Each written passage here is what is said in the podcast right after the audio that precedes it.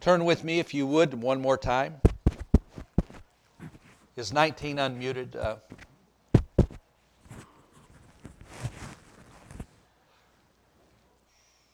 James chapter 3. Did I say that already? James chapter 3. We're going to read verses 13 through 18.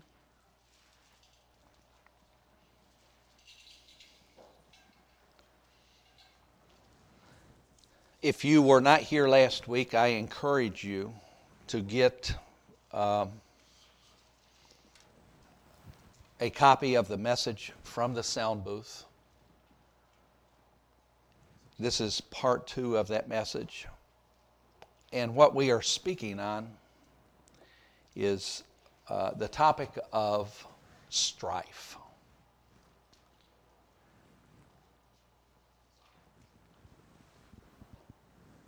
This is an important topic in Scripture, and in fact, in preparing these messages, I, I had forgotten exactly how many scriptures in the Bible and how many places in the Bible that God dealt with this topic. He dealt with it over and over again and therefore, it is very important to Him that we get this right. One more time, get last week's because these two will go together and uh, they will be, uh, you will understand exactly what uh, the Lord is trying to teach us. If you would, one more time, please bow your head. Everyone, pray for me right now. Father, I thank you that we have this opportunity to share in your word together. And right now, Lord, I ask that you would send your Holy Spirit to anoint me to preach the word to your people. Anoint our ears, Lord, to hear what you have to say today so that we can not only be hearers of the word, but doers as well. And I ask this in the lovely name of Jesus. Amen. Read along with me, please, beginning in verse 13. It says, Who is wise and understanding among you? Let him show by good conduct that his works are done in the meekness of wisdom. But if you have bitter envy and self seeking, strife, in your hearts do not boast and lie against the truth. For this wisdom does not descend from above, but it is earthly, sensual, and demonic. For where envy and strife or self seeking exist, confusion and every evil thing are there. But the wisdom that is from above is pure and peaceable, it is gentle, it is willing to yield it is full of mercy and good fruit. It is without partiality or hypocrisy. Now may the fruit of righteousness, or now the fruit of righteousness is sown in peace by those who will make peace. Everybody say amen to the reading of the Word of God. One more time, the key scripture verse is verse 16. In the New King James, it says, Where envy and self seeking exist, there is confusion and every evil work. The word self seeking there in the original was strife. So we will use strife. 1 Corinthians chapter 3 verse 3 says this. Listen to this one as well. For where there are envy, strife and divisions among you, are you not carnal?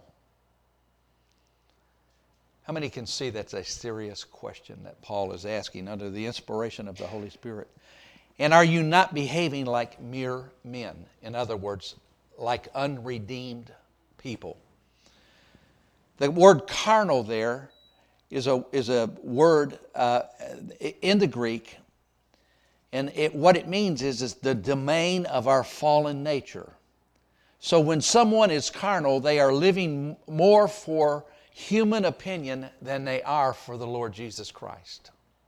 That's exactly what it means to live carnally or to be carnally minded.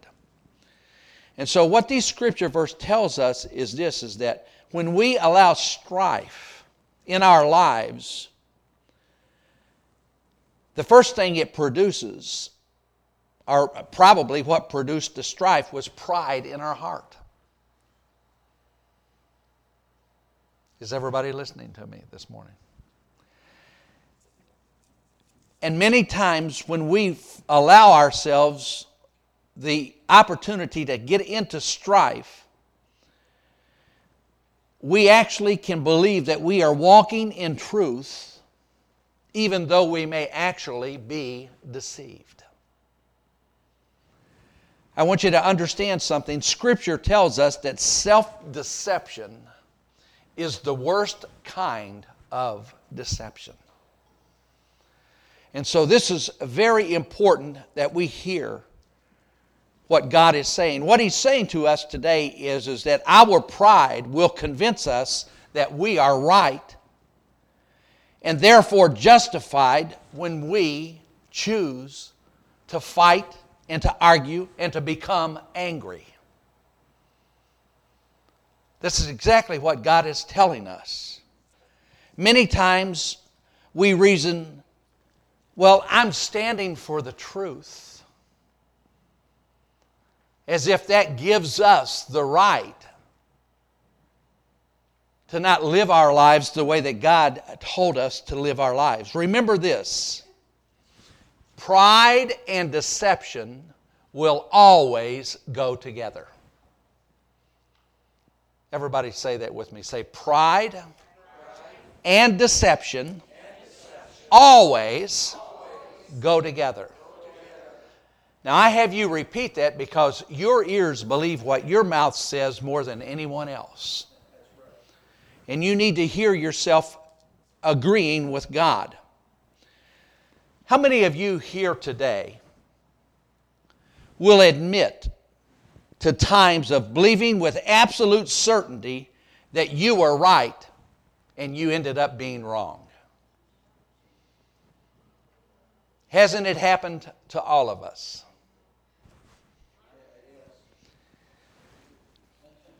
Amen or oh me, that's correct.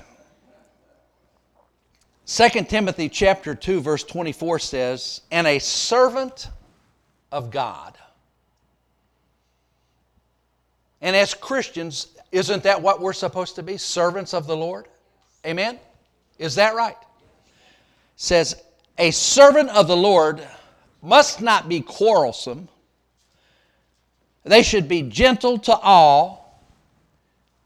They should be, have the ability to teach or be taught.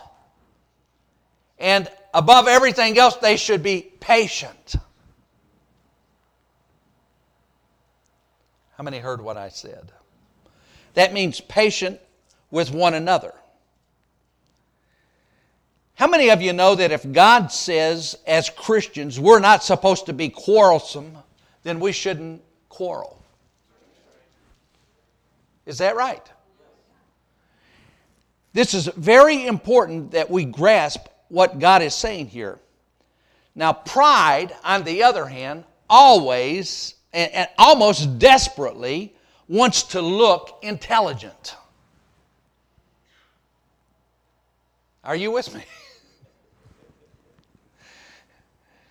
and in our desire to look intelligent, sometimes we can really look ugly.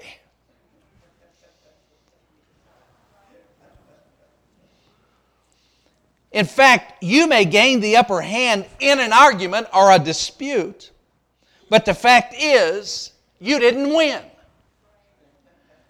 The only winner was the devil.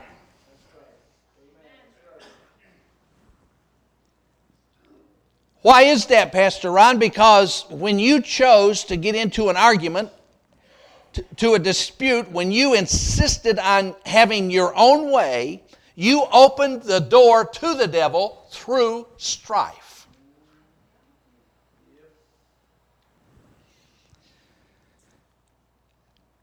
I, I have come to learn that many times, because of a poor self image, many people try desperately to improve a poor self image by being right. A lot of times it's inadequacies within ourself that causes us to have to want to argue and quarrel and improve our point. Are you with me today? Now, this is the absolute truth. And so, you and I are subject to this error because of our human frailties. How many of you know that our need to be right is almost as strong as our need to be loved.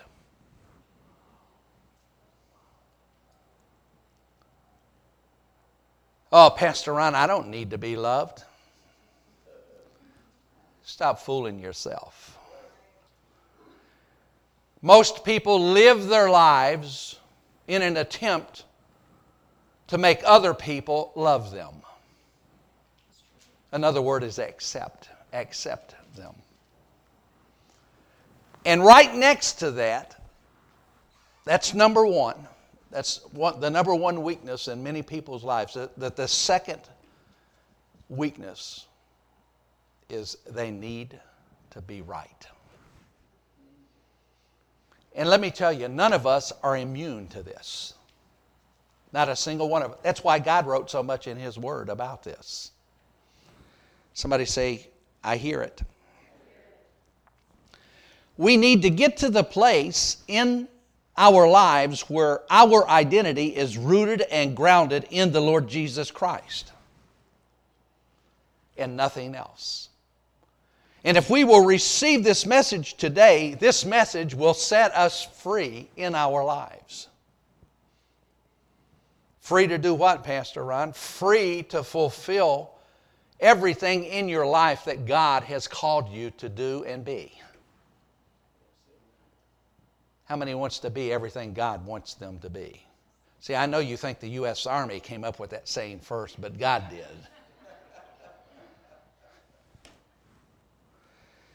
Our worth and our value does not come from being right.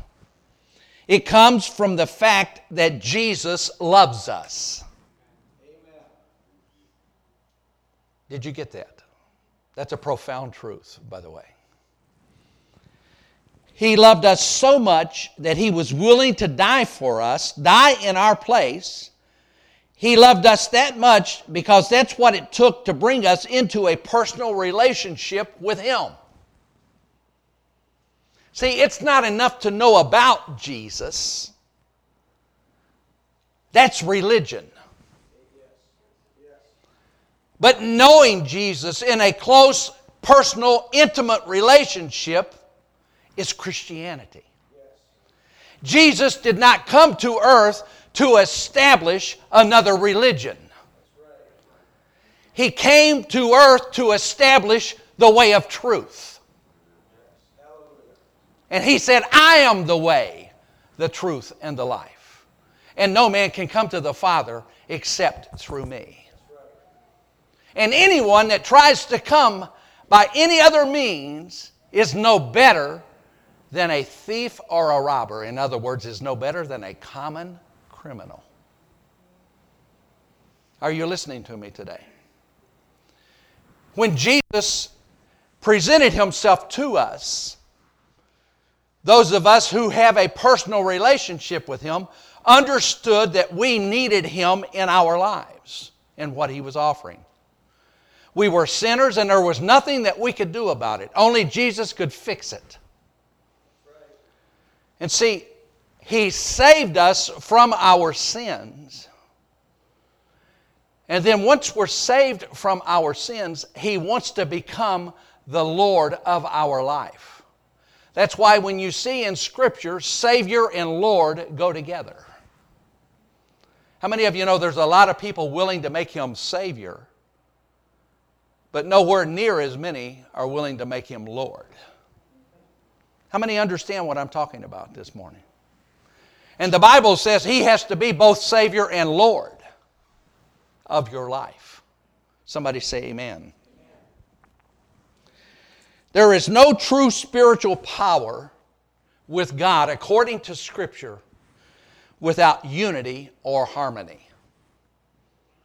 The only way you and I, or any church, or uh, any family, is going to have the power of God operating in it is if we are walking together in unity. And strife destroys unity. God's power through the Holy Spirit came to the church on the day of Pentecost. How many read that? We've studied that. Why did God's power come into the church? And actually, the church was born on the day of Pentecost. And the Bible tells us clearly why that happened that day. It says, because they were all joined together in one mind and one accord. They were in unity. There was no strife among them. Are you with me today? And throughout the book of Acts, this is proclaimed over and over and over again. If you've never done a study on the book of Acts, you really need to do it.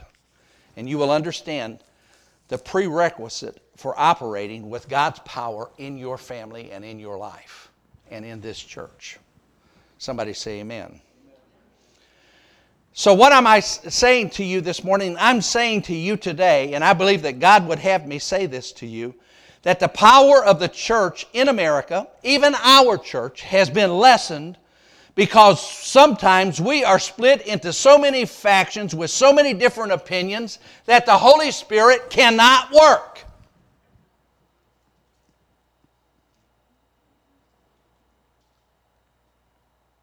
You see, I'm, I'm not making this up. This is something that I believe God has laid upon my heart to deliver to you. And every point of every sermon that I'm making, I'm making with Scripture. So it's not my opinion I'm giving to you, it's God's opinion. How many of you know opinions are like belly buttons? Everybody has one. Right? But it's God's opinion that counts, not ours. I can state with absolute certainty today that factions in the church are wrong. Turn with me to 1 Corinthians. I'll prove it to you. And it doesn't matter what kind of a faction it is. 1 Corinthians chapter 1.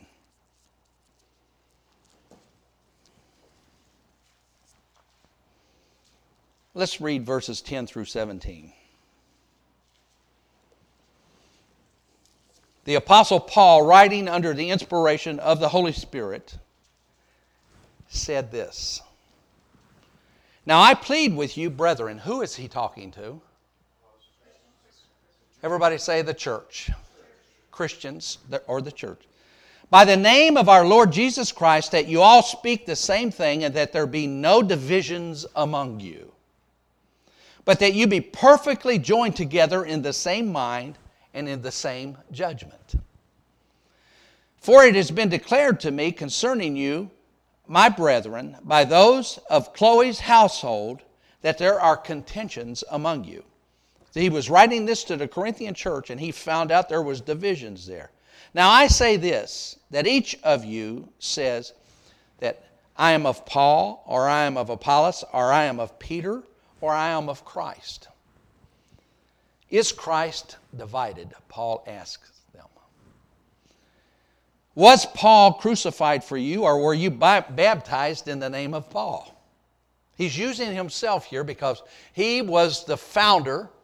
He was the, uh, he, this church was under his apostolic authority. I thank God that I baptized none of you except the two that he names, lest any of you should say that I have baptized you in my own name.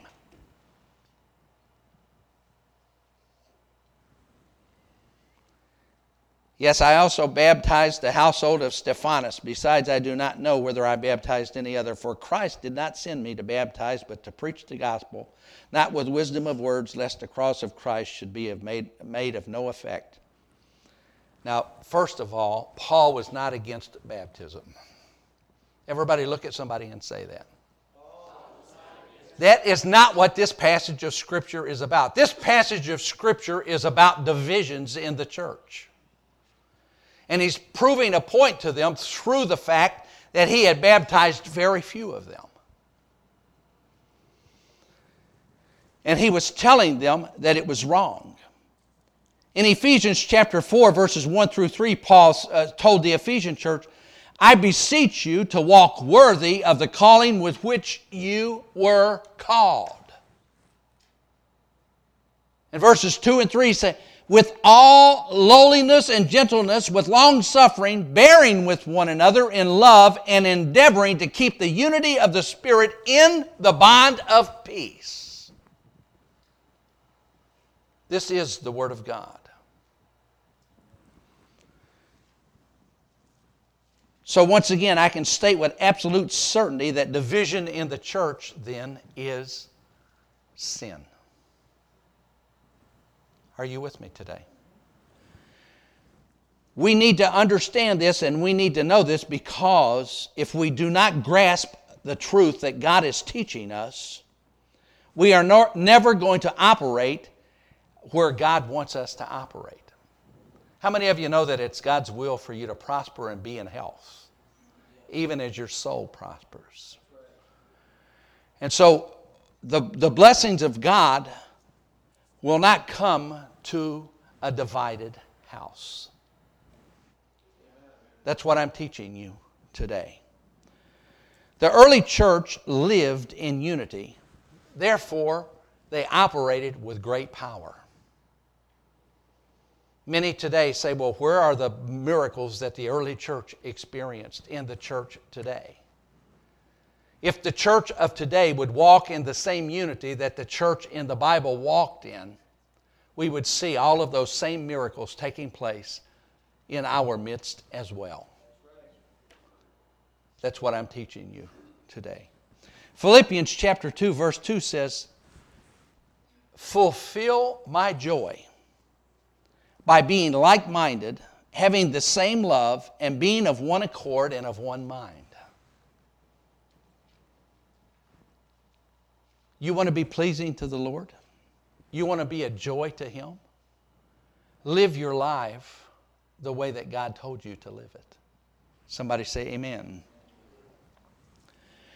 This power that the early church had then is still available to us. I know some of you here may have heard differently. But I'm here to tell you that Jesus said, The same works that I will do, you will do also. And that if we would follow him and obey him, we would do mighty works and wonders. In fact, he said he would send the Holy Spirit with signs and wonders to confirm his word when we are walking as we should. That's a promise. How many are with me today? How many are glad you were here already for this? Amen. Selfish ambition or conceit is wrong. Philippians chapter uh, 2 verse 3 right after what we just I just quoted you says do nothing. What does that leave out? That's right. Do nothing because of selfish ambition or conceit, and learn to esteem others better than yourself. In other words, it doesn't matter whether you're right or not. Don't argue about it. That's what he's saying. Esteem them better than yourself. If we will remain obedient to the Holy Spirit when the opportunity for strife comes, The Bible tells us that God will lead us into peace rather than into turmoil. Let me ask you this. How many of you in here this morning have all of the peace in your life that you want?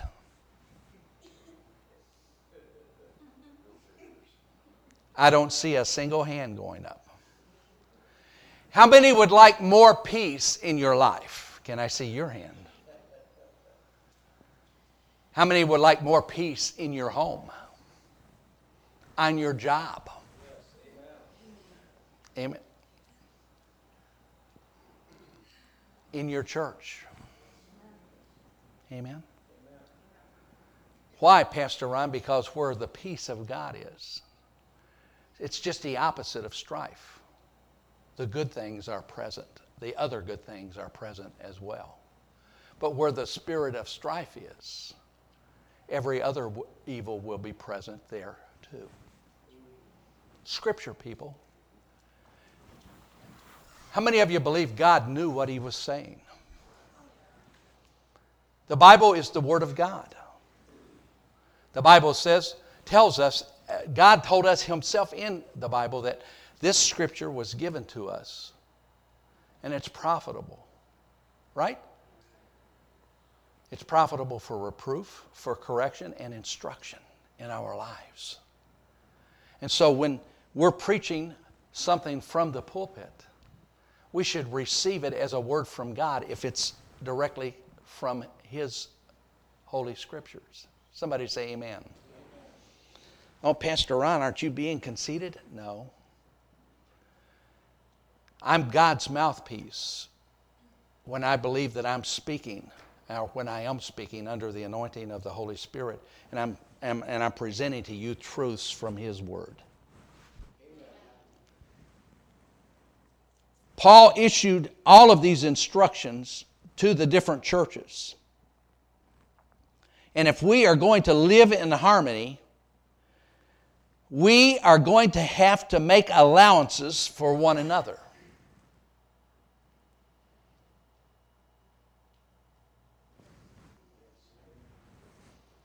we're not all of the same personality type. Right? I don't know if any of you in here have ever done any uh, study in the area of uh, personality types. There, there are four main personality types. And all four of them rub the other one the wrong way.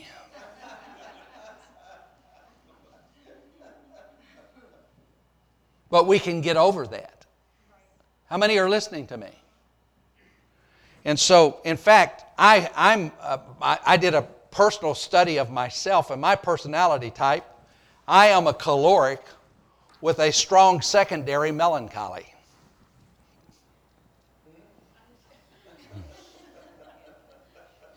I'm just giving you what I am so that you can know, you know, and there's study, these are studies you can do for yourself. By the way, that's the worst combination that there is.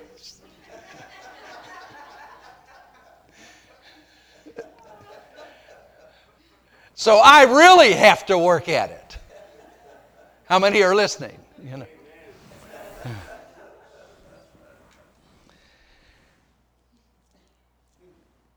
That what we're talking about then is the love walk. Amen. And the love walk is very important. When we're walking the love walk, we will not always be looking for fault in someone else. Amen? I believe Jesus said something like this Try to get the beam out of your own eye, right? Before you try to get it out of your brother's. Amen? And so, how many of you know that most of us have enough faults in our own life that it, it will be a full time job if we just work on that? Amen? And I'll tell you this too other people really don't appreciate it when you try to work on theirs.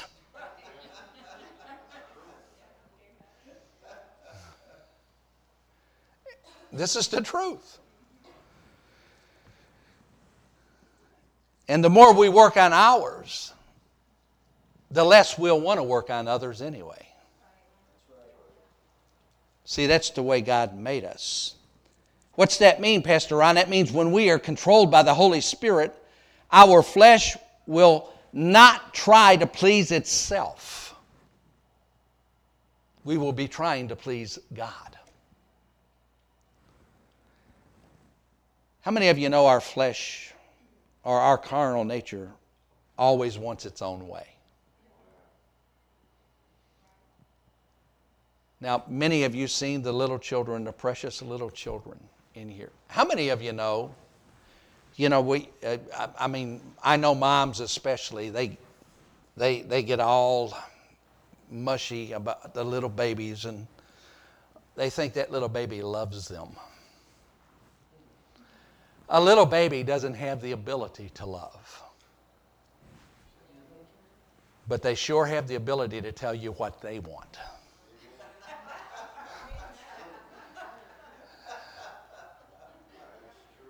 How many of you remember the sleepless nights? Right? When, when they need their diaper changed, when they need another bottle, right? And if we're not careful, that doesn't get a whole lot better when they start getting older.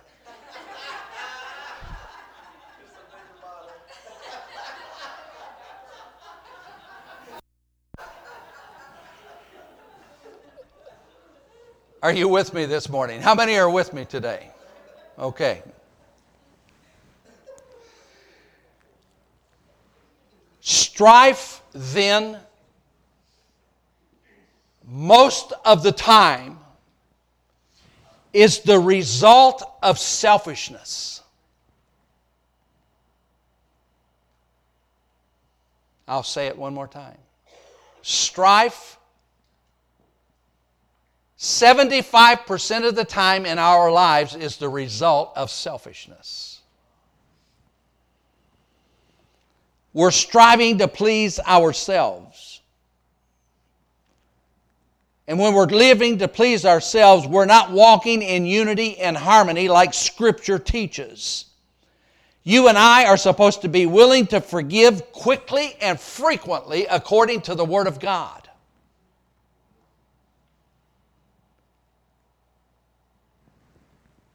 If you have a problem with someone, if someone has offended you, and it happens, the person you should talk to about that before anybody else is that person.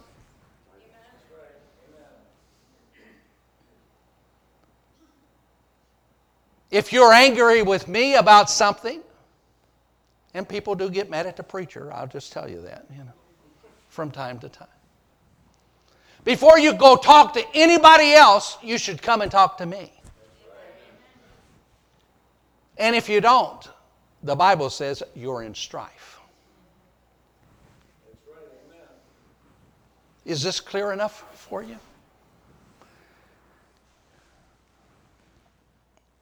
If we would try to work at this, if we would uh, be obedient to Scripture, if we would be generous in mercy and long suffering, as Jesus said, we wouldn't have half the problems that we have today. Second Corinthians chapter 13 verse 11 says, "Become complete. Be of good comfort. Be of one mind. Live in peace, and the God of love and peace will be with you. Isn't that good? How many wants the God of peace and love to be with you? Peace brings the Lord on the scene. Strife brings the devil. It's our choice who we cooperate with in the, in the, in the Gospels, Jesus told us that He came that we might have peace and that we might have it more abundantly, as well as life. Amen? Life and peace, right? He said, Jesus said in John chapter 14, verse 27, Peace I leave with you, my peace I give to you. Not as the world gives, do I give to you. So let not your heart be troubled, and don't be afraid. So don't walk around troubled and don't walk around in fear. Somebody say, Praise the Lord. 1 Corinthians chapter 1 verse 9 one more time says God is faithful by whom you were called into the fellowship of his son Jesus Christ our Lord. He is faithful if we will be obedient to him. God is not pleased or satisfied if we are not listening to him. I, I, I, love Proverbs. Anybody in here ever do a study of Proverbs? In fact, I'm, I'm going to encourage you. You know, that's, that should be one of your daily readings. Read a proverb every day of your life. They were written by God for us to help us just with practical matters in our life. Proverbs chapter 17, verse 1 says, Better is a dry morsel with quietness than a house full of feasting with strife. Amen. Is it up behind me? Now, does anybody need me to clarify what that says? That's pretty clear, isn't it? Proverbs chapter 15, verse 17 says, Better is a dinner of herbs where love is than a fatted calf with hatred. Amen? Are you with me? Strife will rob us of our power, and let me tell you this as well. Strife will also rob us of our prosperity, according to Scripture. How many are with me now? Come on. Many of us believe that it's God's will for us to prosper and be in health even as our soul prospers. God wants to prosper us. But we cannot walk in prosperity, and that means I'm not just talking about monetarily, I'm talking about every area of our life. If we're walking in strife, all of the promises of God are contingent upon our response to them. And if God said something, He expects us to be obedient. Amen? We are told by God that He is faithful to His promises, but that Christians must learn how to get along with one another. That, again, was back there in 1 Corinthians where we read it. Jesus said that we should come together in agreement and that if we would do that, when we pray, we could have what we ask for. Do you believe that? Does everybody believe that? If you will be in agreement with one another. In fact, I'll tell you this the prayer of agreement is one of the most powerful forces on planet Earth that we have. But when we walk around in strife, always needing to be right, contrary, we're never going to have God's blessings. I have known people in my lifetime as a minister, and it appeared that they were doing everything right. To prosper. But they still weren't prospering.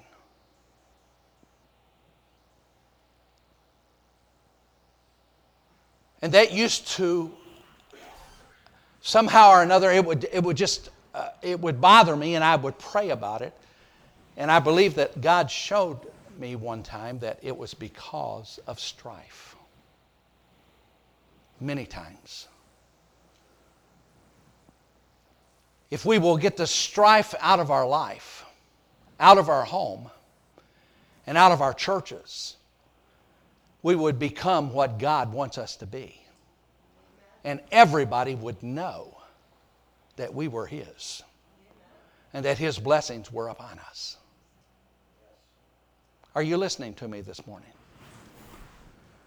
How many believe it's important to hear this message today and then to practice it in our lives? There is no power in our prayers when we join hands and bow our heads together if we have been at odds with one another all week long. We can come together in church. You know, how many of you know that most of us have a church face?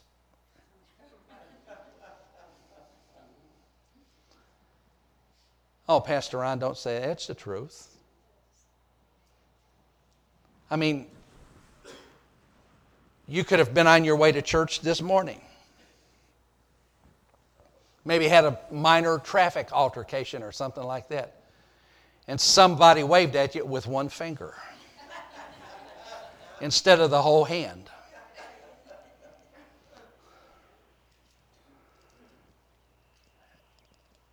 And you may have responded, Oh, look at that. Wasn't that?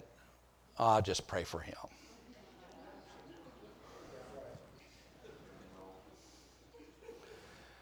And then when you pulled into the parking lot and walked up the steps of the church, you may have still been angry.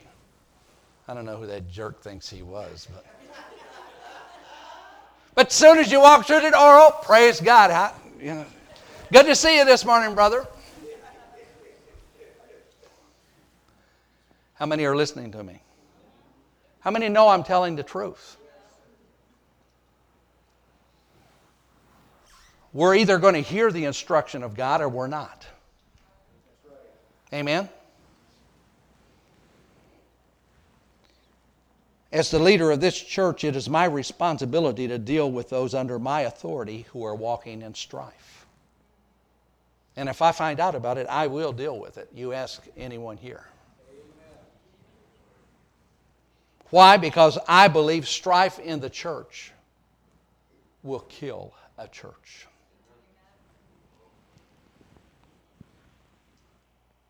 You remember Abraham, God gave us a very, very good example in Scripture. Father Abraham and his nephew Lot were living together. By the way, these are two of the richest men on planet Earth at that time, if you don't know the history they had huge families and entourages. And where they were living, they began to tax the land that they were living on. So God spoke to Abraham and told him what to do. And what did Abraham do? He went to his nephew. Now, as the uncle, as, as the senior, he had a right to pick what he wanted. But Abraham said, I'll just trust you, Lord. He went to Lot and he said, You know what? There are, there's problems developing between our families. And he said, Why don't you pick your area? You go one way and I'll go the other. So naturally, Lot picked what he thought was the best. And Abraham was obedient and followed God. Amen. How many of you know Lot ended up getting in trouble? And Abraham enjoyed the blessings of God. In fact, he's referred to by, by God himself as the father of faith. Amen. Because he always trusted God. Selfishness will always lead to problems. What do you mean by selfishness, Pastor Ron? I mean self will when you always have your well being in your mind. When God told us to prefer others above ourselves, He meant exactly that. We don't even have to be concerned with ourselves if we are walking in obedience to God. Why? Because God said our obedience would bring His blessings.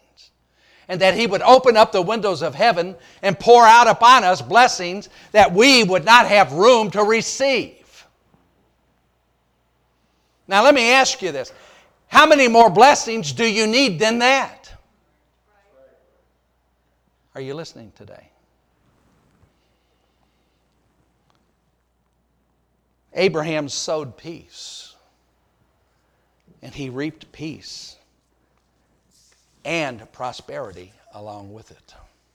Somebody say amen. How many of you believe God wants to take care of you? Okay, a few of you. How many of you believe God wants to take care of you? Okay, that's better. Let me tell you something today. Are you here? Everybody, everybody do like this so you hear what I say, okay? God wants you to retire from self care and put your faith and trust in Him. Did you get that? King David was a man after God's own heart, and he learned this as well. The 23rd Psalm is one of the most quoted scriptures in, in, in the world. He said, The Lord is my shepherd. I shall not want. How many heard what I just said? Right? He maketh me to lie down in green pastures. He leadeth me beside the still waters. He restoreth my soul. He leads me in the path of righteousness for his name's sake. And yea, though I walk through the valley of the shadow of death, I will fear no evil, for thou art with me. And thy rod and thy staff, they comfort me. And thou preparest a table before me in the presence of mine enemies, and my cup runs over. Surely goodness and mercy will follow me all the days of my life, and I will dwell in the house of the Lord forever. Everybody say, I heard that. You know, there was a king chasing David at that time trying to kill him. He had to hide in caves and everything else just to escape with his life.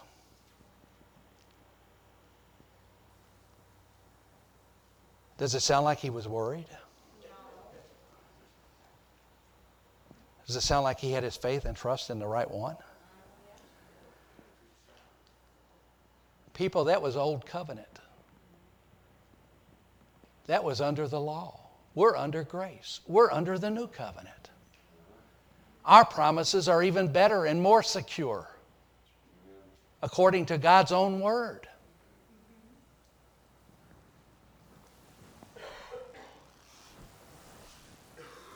If we will get this right, David went on to say at another place, Call upon the name of the Lord, and he will answer you. He will be with you in times of trouble, he will deliver you, and he will honor you. Don't argue, give it to God. That's what King David said. How many of you know King David's own men wanted him to take matters into his own hands? That king that was chasing him came into the same cave where David was hiding in the back of the cave. He didn't even know he was there. He laid down and went to sleep. David could have walked up there and killed him. And one of his men that was with him says, Now's your chance. Go get him. And David said, I won't do that. I'm going to let God take care of this problem. Amen. Amen. That's right.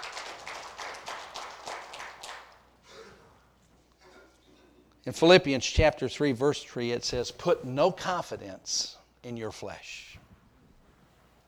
All your faith and trust belong in God. Humble yourselves under the mighty hand of God, and he will exalt you when it's time. The great apostle Peter wrote that. Amen? When we refuse to take care of ourselves, it will produce humility in us and it will increase our faith and place us in God's hands, and He will exalt us when it's time. Another word for exalt there promote. You may even be on your job and need a promotion. Don't promote yourself. Trust God, and He will promote you. Stand to your feet this morning.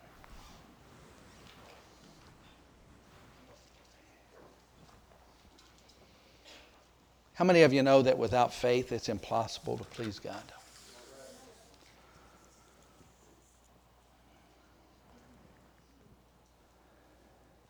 Abraham, when he made that decision, God told him, He says, You know what, Abraham, fear not. I'm your shield and your reward. In fact, your reward is going to be exceedingly great.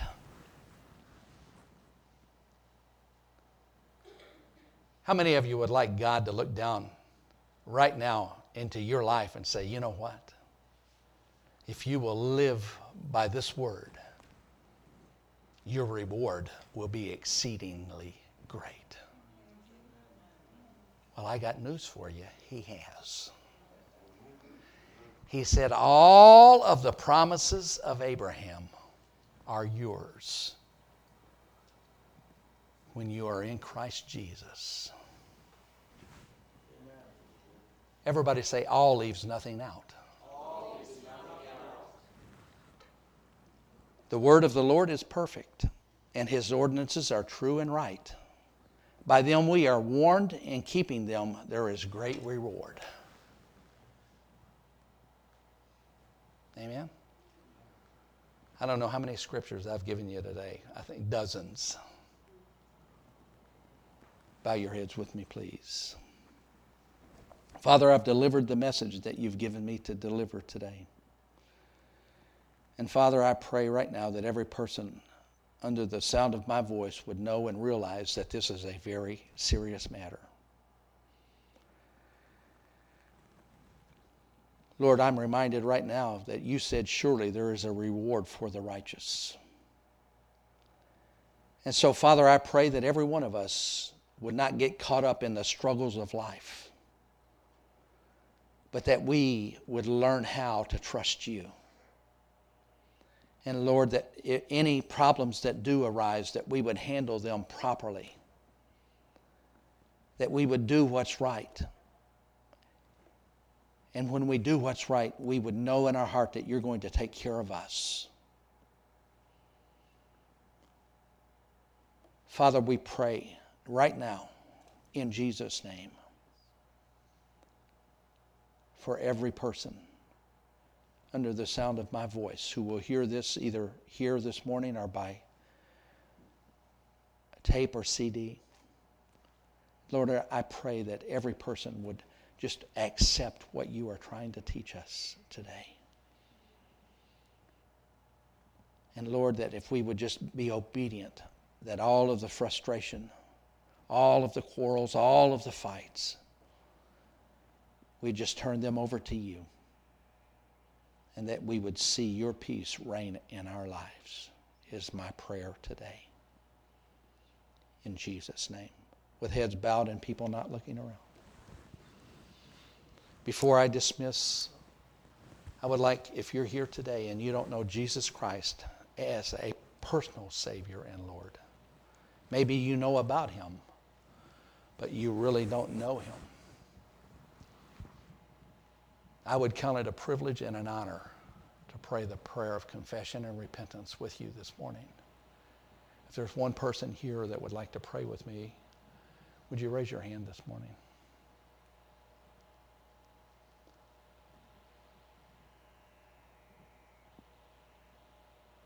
This is an invitation that I have to give because I don't want ever want anybody to go out and say, Pastor Ron didn't give me a chance. How many Christians here this morning believe you've heard the Word of God? Can I see your hand? Are you glad you were here? Would you pray this prayer with me then, please? Say, Heavenly Father, I am grateful for your word. Thank you, Lord, for challenging me. I receive this word today, and I'm asking now, Holy Spirit, come and help me to walk in this truth every day of the rest of my life. Lord, I want to be pleasing to you. I want your prosperity in my life and in my family. And I know that by making the choice this morning to obey you, I will have those things. I ask all of this now. In Jesus' name. Amen. Give him praise, people.